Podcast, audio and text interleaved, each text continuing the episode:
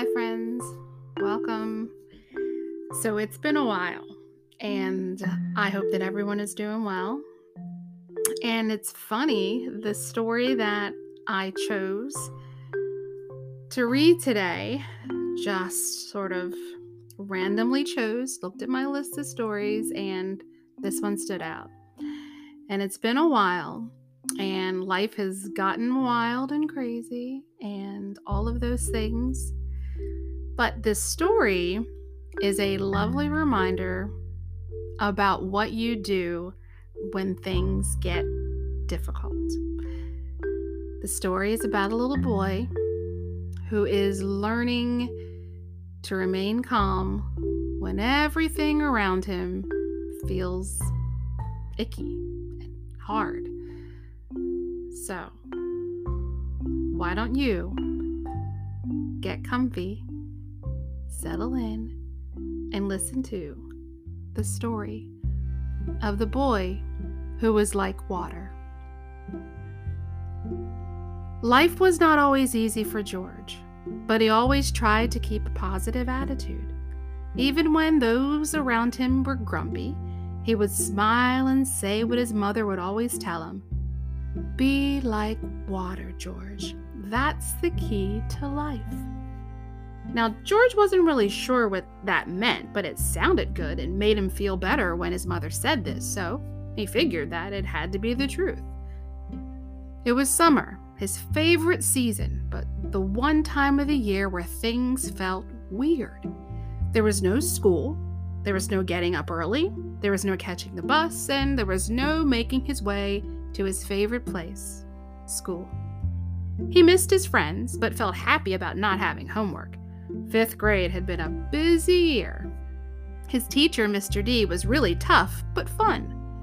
And with his mother working all the time, there was very little time for summer vacations or trips. He would hear about his friends taking trips and shake off the feeling of wishing that he could as well. Be like water, George, he would remind himself, and then he would feel okay. He'd been off from school for about two weeks when he came rushing into the house after going for a long bike ride throughout his neighborhood. Mom! he yelled. He walked in to find her sitting at the table, crying. What is it, Mommy? She turned, startled. Oh, hey, love bug. How you doing?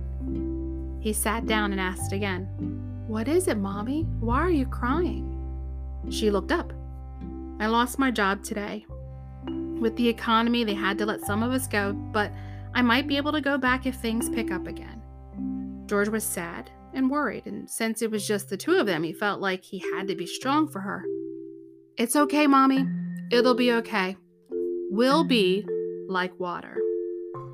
A few days later, they packed up their minivan to visit his grandparents. His mom said it was for a little visit, but she packed a lot of their things.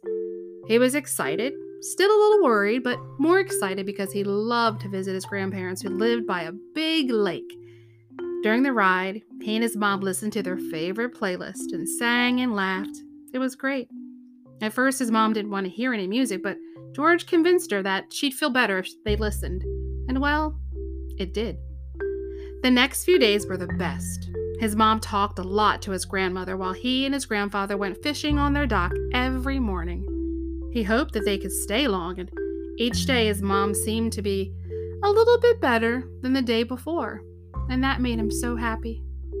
Sitting on the dock with his grandfather was great. Sometimes they would catch fish, and sometimes they would just sit there talking and watching the water flow gently by. Sometimes the current was strong, crashing against the dock with force, while other times it just flowed, nice and calm. George loved the sound of it. At the end of the week, George and his mother said goodbye to his grandparents. They'd had a great visit, and his mom seemed lighter. She was finally smiling again. George was happy. On the ride home, his mother asked him what was his favorite part of the visit, and he immediately said, sitting on the dock by the lake, watching the water flow by.